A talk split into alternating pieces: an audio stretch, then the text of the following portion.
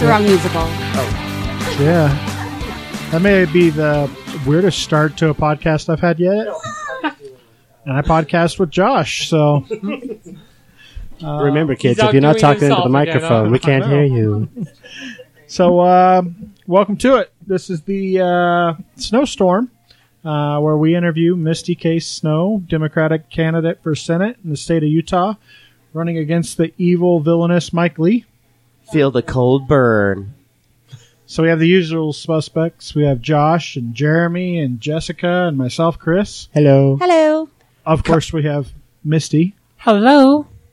You know, Chris, I want you to call me Frostbite when we do the, the snowstorm, okay? Because I am so much in this corner that I have got frostbite over all my extremities and they may have to amputate. So much. So you're am cold I in as this ice. corner. Cold as ice. Uh, we also have uh, Misty's campaign manager with us, uh, Geneva. Did I say that right? It's actually Ginevra. Genevra. That's okay. See, I wrote it down and then I read it too fast. It's a hard name. What? What? Uh, what Where are you from? Syracuse, Utah. It's actually a very beautiful name. All all giving someone hard time aside. Hey, I Hey, appreciate that. She's in Syracuse. Can uh, can she vote for Misty Snow? Yes, you Absolutely, can. yes. Amazing, amazing. It's a statewide race. Get out and vote, folks. Get out and vote. Any ballot in Utah will have her name on it. But wait a minute, wait, wait, wait. What if If you're somewhere else, the answer's no. Oh. Well, if you're registered to vote in Utah, and you know, even if you li- currently live in Minnesota, if you're still registered to vote in Utah, you can request an absentee ballot, uh, and they, you can vote that way. Look at Misty. Massive wealth of information. Thank you, Misty K. Snow. You know, I, I gotta say, I've heard lots of people say that Misty's inexperienced, but my experience with Misty thus far is she knows more than just about any other politician I've ever spoken with. She and all off of the top of her head. She's Yeah. not going off of script. She just legitimately knows this business. yeah, and this this isn't just me, you know, uh, doing some butt kissing with Misty, but uh, that's the reality. Like I'm blown away when I say something, and and she knows what I'm talking about. And it's not like we really prep this stuff in advance with her. We just get a topic and decide what we want to shoot out there. And Misty, you've you've been fantastic at, at being able to just bounce around with us. So today we're going to talk about uh, livable wage, not just minimum wage, um, not just pay increases, but a livable wage. Misty, what what does a livable wage mean to you?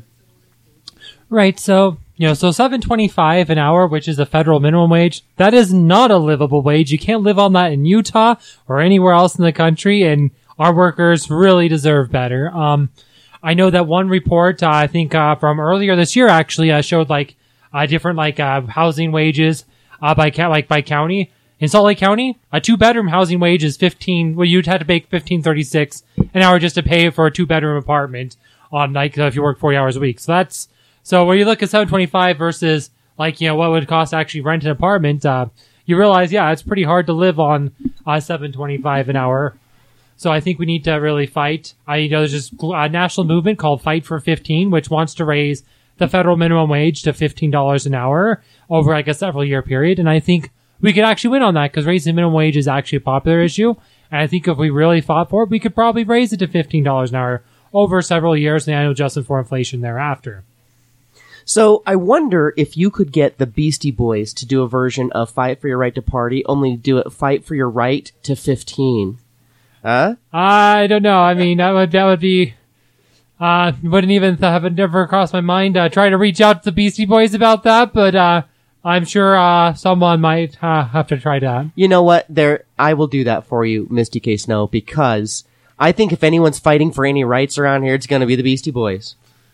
And you. I gotta laugh! Woohoo! So just just for the listener's purpose, um, you know the the standard of living and, and what's included in a livable wage or a living wage, it, it's a lot of factors, but really comes down to, to basically seven things.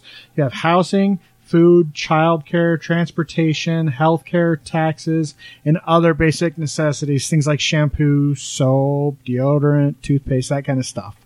Um, so at, at seven twenty five an hour, um, you're in poverty, even as a single adult. That's that's poverty level type stuff. Yeah, I mean, you you literally could not live on yourself without uh, relying on food stamps, assisted housing, possibly assisted heating, etc. Because you know you're not making enough money, so the taxpayers are actually subsidizing the low wages that Walmart or McDonald's or whoever you're working for is paying you. So it ends up you end up making a subsidized low wage, which ends up kind of being a form of corporate welfare. Because instead of making corporations pay their workers a fair wage, a living wage, uh, you know they're they're paying a low wage, which ends up being made up for by taxpayer dollars. And you know one report uh, showed that in a single year, Walmart employees taxpayers spend about six point two billion dollars uh, subsidizing those wages, food stamps, assisted housing, and other forms of welfare. So it's kind of like so it ends up being more like a corporate welfare. And all corporations nationwide, uh, 147 billion dollars. That's what we're paying actual working people, people jobs in welfare benefits. And those those are the people who actually work, and they aren't being paid enough. So we're so the taxpayers spend an extra 47 147 billion dollars a year just to make sure those people are actually making ends meet, actually have a home. And so when we look at that, you know, it seems to be like, why aren't we just making corporations pay their workers a living wage? Because the reality is, no no corporation is profitable without the talent and labor of its workers, and those workers deserve to share in the fruit of their labor. So MIT does uh, MIT does a, a lot of different things. One of the things they've put out is a living wage calculation, and they do it kind of state by state, and they also do a big, you know, giant conglomerate. You know, Utah is one of the cheaper places to live in the country, no doubt about that. But but even in the state of Utah, you know, you're at about fifteen thousand a year at seven twenty five. The base minimum, you know, living condition is is really right around twenty two thousand in the state of Utah as just a single adult, no kids, no other dependents, no wife, just you yourself, a single white guy in his twenties. You got to make at least twenty two thousand dollars a year to, cons- to to be considered at a living wage. Which that's right around eleven dollars an hour, right? Yeah, like ten fifty, I think, is is really where that puts you around around twenty two. That's if you're working at least 40 hours a week. Yeah, at least 40 hours a week, which also doesn't happen in a lot of cases, especially companies like Walmart that, that will get their employees to that 30 or that 29 hour mark and say, okay, no more work because we don't want to pay you full time. And I think it's important to note, I've worked in a lot of call centers, and when you make $10.50 an hour or even 11 or $12 an hour, you can't do things. You are living paycheck to paycheck and you are struggling to make ends meet. And if you have a cell phone, you're really, you know, I mean, it, it's very difficult. So I think when we look at $11 as a bare minimum, uh, livable wage, we've got to define what livable means because at that point, you're not comfortable. You're eking out an existence and that is a miserable life for anyone. And no one deserves to be miserable. Whatever happened to the pursuit of happiness? Yeah, well said. I mean, if you actually look at the minimum wage adjusted for inflation since 1968, the actual minimum wage would be close to $12 an hour if we took the 1968 minimum wage adjusted for inflation to 2016. and if you took that same uh, minimum wage adjusted for the increases of worker productivity, it would be more than twice that. I mean, one estimate puts about $26 an hour. So that's what we're uh, getting paid versus what yeah we should be getting paid because we're not. So the workers are not benefiting from the in gains of productivity that over the last several decades. You know, I mean, work workers are more productive ever, but those gains have gone to the the business owners, the top one percent. Average people are not benefiting from those gains. Um, But but don't they talk about trickle down economics? If those big guys make money, aren't they supposed to pass that down? Uh, they've been talking about trickle down economics since uh, the Reagan years, and uh, the, stu- the study shows actually sucked the wealth up because it's more concentrated in the hands of the top people now more than ever. Um, you know, so the Social Security Administration reports that uh, that last year, fifty-one percent of workers made less than thirty thousand a year. Fifty-one percent of workers in this nation made less than thirty thousand last year. Thirty. Well- so that's I mean, majority of our workers literally kind of in poverty or close to it, just kind of scraping by. And and in the state of Utah, thirty thousand. That's that's fifteen grand off the mark plus some if you have a single mom with a kid. You know, one thing to point out, the, the cost of a house, just look at the cost of a house in 1965 versus now mm-hmm. and the ratio of how much that has gone up versus the cost of living and minimum wage. It's a huge gap. I mean, a house back then, a brand new house, $20,000. a brand new house today, just an entry level house, you're looking at two hundred thousand. Um, I think the average price of a house in Salt Lake County is about five hundred forty thousand. So there you go. Yeah, it's up there. It's up there. And we live in West Stabbington, you know, Josh and I, and our average home price is, is probably around 150 to, I'd say probably actually closer to 200 in this area. I don't know. You're the real estate agent. Oh, just just over 200. But like the star-bellied Sneetches, Sneetches, we have scars upon ours. Okay, Dr. Seuss. So- reference? Anyone? No? Yeah, that's Nietzsche's. Thank you. Thank you. Someone got it. You should be thankful. I am thankful. Uh, you know, I, I kind of looked at in preparation for today myself.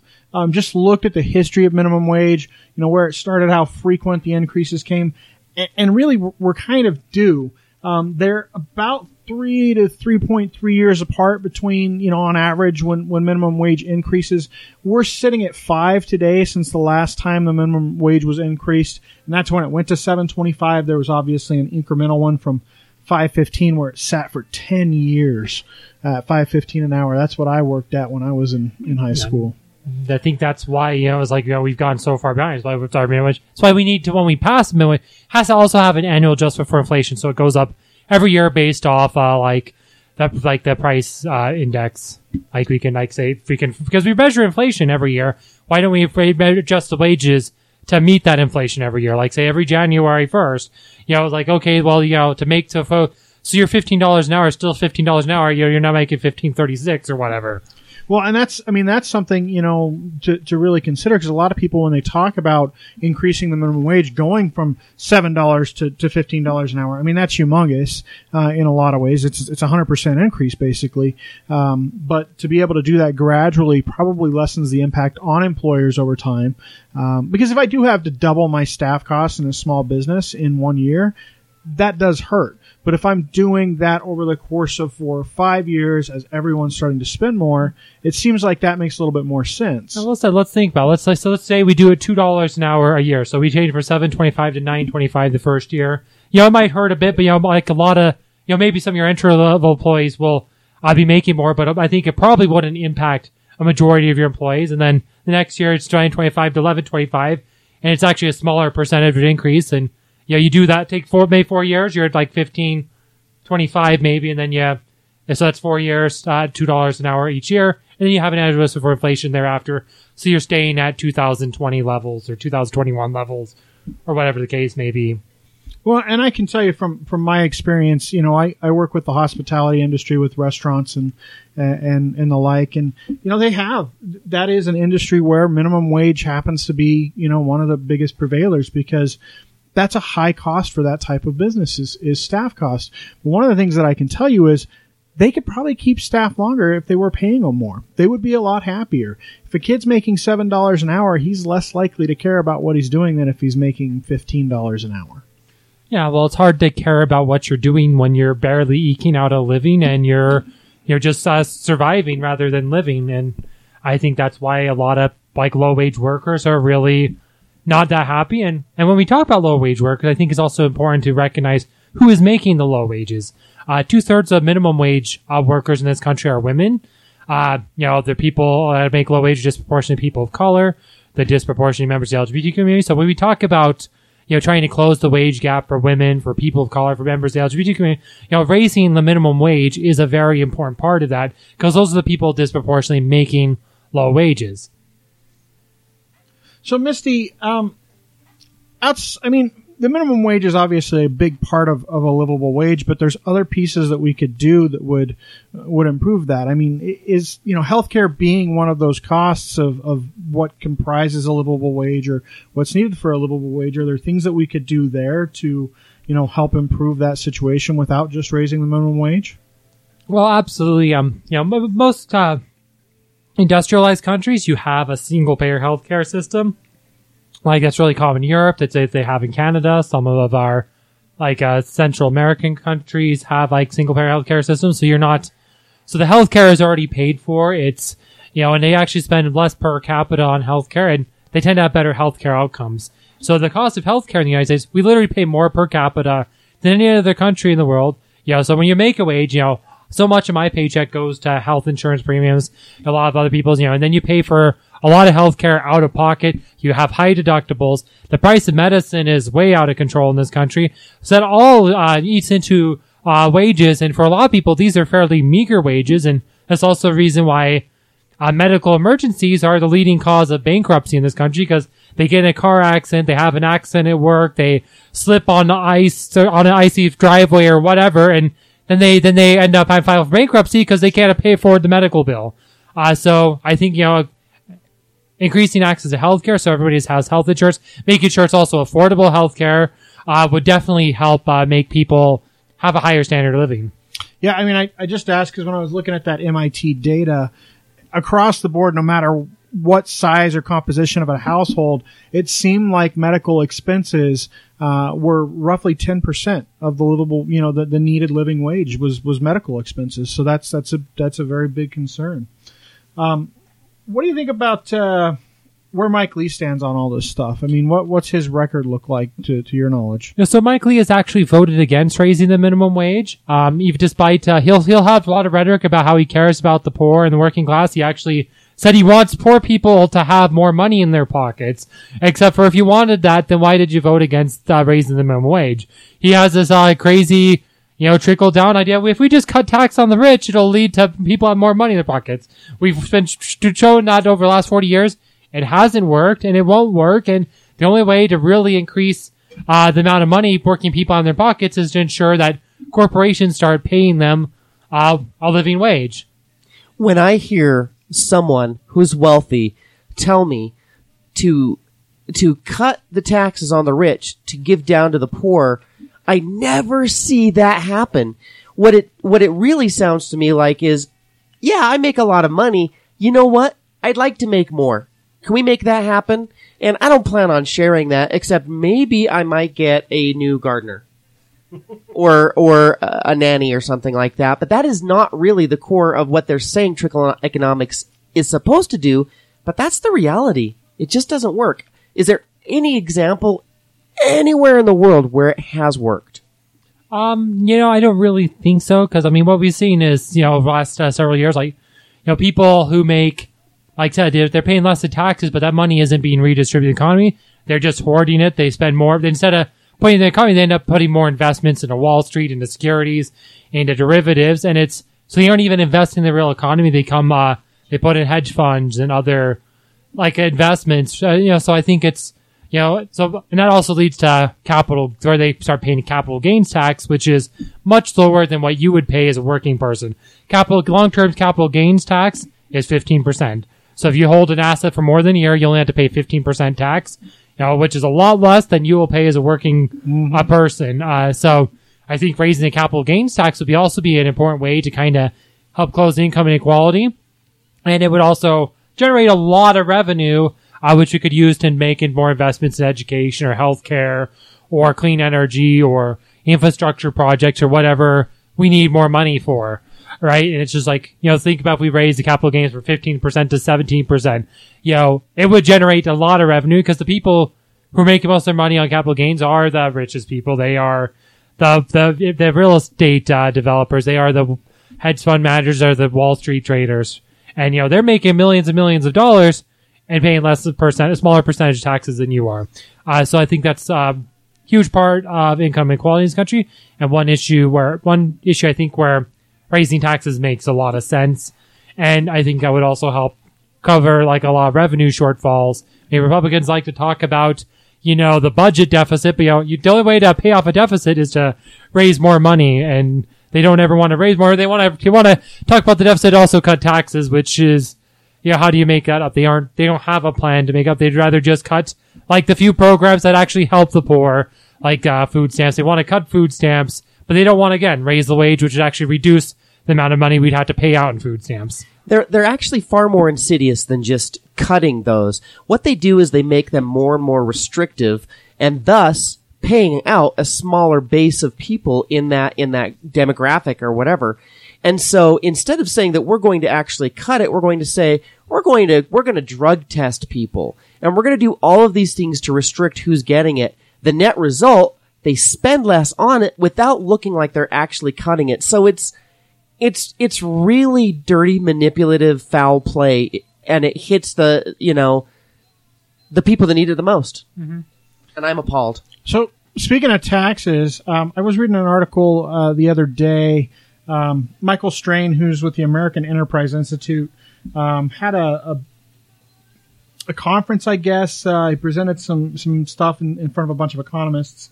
Uh, one of the things he suggested that, that perhaps is a uh, a solution to rising economic and income inequality is to uh, adjust the earned income tax credit. What do you think about that? Have you have you heard about that?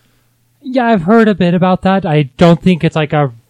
I mean, it might help a bit, but I just like you know, it's like you know, raising the minimum wage would help the poorest people far more and far more like directly and immediately than any kind of tax changes we could do. I mean, if you change the minimum wage, like, you know, like if people make 725 an hour today are making $15 an hour f- uh, five years from now, they'll be much better off much quicker than with any uh, tax policies you can do. So, so wait, I'm, I just want to make sure I'm hearing this correct, Misty. You're a Democrat, right? Absolutely. So, a Democrat is suggesting not uh, giving away more tax credits and increasing the minimum wage, which costs the government zero dollars. Is that? I mean, that doesn't seem like a democratic policy to me. No, no, so so not only does raising the minimum wage cost the government zero dollars, you'd actually the the government act probably actually make more money because now more people are getting paid, which they could get more tax revenue on. Because exactly, the people who are owning the businesses, they tend to pay lower percentages of taxes a lot of times because uh, they are making a lot of in capital gains, etc. So it would cause more distrib- redistribution of wealth to the pe- poorest people who need it most, and that would actually increase your tax base. Then why is your Republican counterpart, Republicans who are, are traditionally very much against government spending and and, and uh, all for decreasing taxes, why is your counterpart not for minimum wage? Um, I think it's probably the same reason he was against, you know, aid to Flint or, you know, like so we just passed a bill, uh, I think last week in the Senate or maybe it was the week before. They finally have aid for Flint. Of course, he was one of three votes against that. Previously, he put blocked it using a procedural hold. You know, bill passed 95 to three. You know, but he, I guess he, he doesn't like uh, children having safe drinking water. He voted like that. Same reason he voted against Violence Against Women Act. He doesn't like women uh, being protected from abusive spouses. He doesn't you know, he did he shut down the government because he was he doesn't care about our uh, federal employees being able to go to work and have uh, income coming in. So I mean, you know, so this is just like the same pattern of where he shows that he really doesn't care about people and he's kind of out of touch with what uh, people actually need. And interestingly enough, that you bring up the, the public lands initiatives uh, and, and shutting down the government, and those are some of the first to go. Those are actually some of the lowest paying jobs in Utah. Th- those are jobs working for the Forestry Service and fishing and, and the Fish and Wildlife Department. They're paying close to minimum wage for most of these people. You know, public parks employees, that sort of thing. So, very interesting that you uh, bring up him deciding to shut that stuff down. Well, it's not. You know, it's you know, it's. I mean, they don't make a lot of money, and it's like that. We should definitely raise money for um, not federal employees, especially for National Park Service, the National Forest Service employees. Uh, but you know, the fact that they were locked. I mean, there was three weeks where a lot of these people weren't spending money because they weren't sure if they were going to when they were going to see their next paycheck. You know, and that was you know very problematic. And when they aren't making a lot of money to begin with, you know, that's uh, really scary. And a lot of those people they remember uh, that shutdown, but not just the federal employees, but also like again because national parks are shut down. A lot of cities and towns like places like Moab Dory, they depend on tourism for those national parks, uh, for their livelihood, for the for their uh, restaurants, for their hotels, for their businesses. And when those national parks shut down, people aren't going and uh, making purchases at those businesses. You know what really surprised me about uh, that situation when the shutdown happened is all of a sudden Republicans were blaming Democrats for the shutdown, and I I was kind of appalled and confused. And it's amazing how the perspective of- reality really doesn't come into play on these things. But it was not the Democratic agenda to shut down the government. And so I'm, what was your take on that? And I know it's kind of separate from livable wages, but it, it really directly ties in, I think. Well, said, you know, it's like, no, it's, um, Mike Lee and Ted Cruz led this government shutdown, and it was, a lot of it was about, uh, reducing the deficit. And again, we talked about reduce the, we want to reduce the deficit, we need to raise taxes somehow. We need to re- generate more revenue. And they weren't interested. They want to cut taxes and reduce the deficit at the same time. And they decide we aren't going to work with the Democrats. We're just going to make sure the government sh- comes to a, whole, a halt. You know, that's Mike Lee, and you know, uh, chief. You know, he's got the title kind of like chief obstructionist, and that's you know. So again, we need to if we really if we're serious about tackling deficit, let's you know find a way to generate more revenue. Well, Misty, it's been a, a great discussion tonight. Um, where can people go to help you out? Um, so you, if you'd like to find out more about my platform and where you could uh, make donations or volunteer, go to mistyksnow.com, M-I-S-T-Y-K-S-N-O-W.com. Uh, you'll also find my links to social media on there, such as Facebook, Twitter, Instagram on the bottom of the page. You know, and if, like I said, if you can help spread the word on social media, if you can tell your friends, family, neighbors, coworkers about my campaign, if you can donate, again, we need those donations, appreciate those donations. If you can volunteer, sign up to volunteer. We need all the help we can get. You know, we want to, we want to send Mike Lee home. He has not been a good representative for Utah or for our nation. And it's time to send him home. And once again, that website, mistyksnow.com, M-I-S-T-Y-K-S-N-O-W.com. Hey, uh, Misty, you have a debate coming up as well, right? Yes, uh, the big debate is at Brigham Young University on October 12th at 6 p.m. It will uh, be televised at least on KBYU, and I think C-SPAN might be carrying it. I think that the debate commission will also be live streaming it. So I definitely tune in to watch that. It should be good, and it'll last an hour.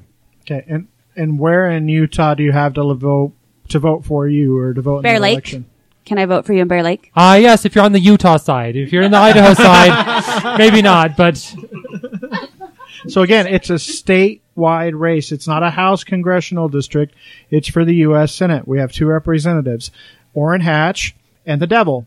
Uh, hopefully, the Devil will be ousted by Misty K. Snow. uh, hopefully that's the goal. I, you know, we're, we're doing our best. We want to send him home. He's not right for Utah, and it's time we have a n- new voice. At, at- at least Hatch just doesn't vote on some of this garbage. Pro- progressive Democrats, people my age, people who want to see Utah change, you have got to do it for yourself. No one is going to change this state for you. No one is going to change the government in in uh, back east. We have got to take the power back by voting and using our voice. Do it now. Do it this election. Get down to your voting wherever you d- vote. Get down and vote for Misty. Get down and vote for Mike. Get down and vote for Mike Weinholtz. Yeah, clarify that, please. Oh, yes. Oh, Mike Weinholtz, who uh, who uh, kicked who Not kicked Mike uh, Lee. Herbert's uh, butt last night at the debate. Yeah, he kicked certainly serious butt. We're we're very impressed with him. But get down and take this town back. No one is going to do it for you. I cannot say that enough. Don't complain about it. Do something. You have the power. Use it. All right, thanks, guys. Where can we be found, Chris? Uh, you can find us. Uh, we are the New Utah Podcast. Uh, you can find us on Facebook at the New Utah Podcast and on Twitter at TNU Podcast. Uh, yeah, leave us a comment. Uh, let us know what you think. And, uh, we'll talk to you again next week.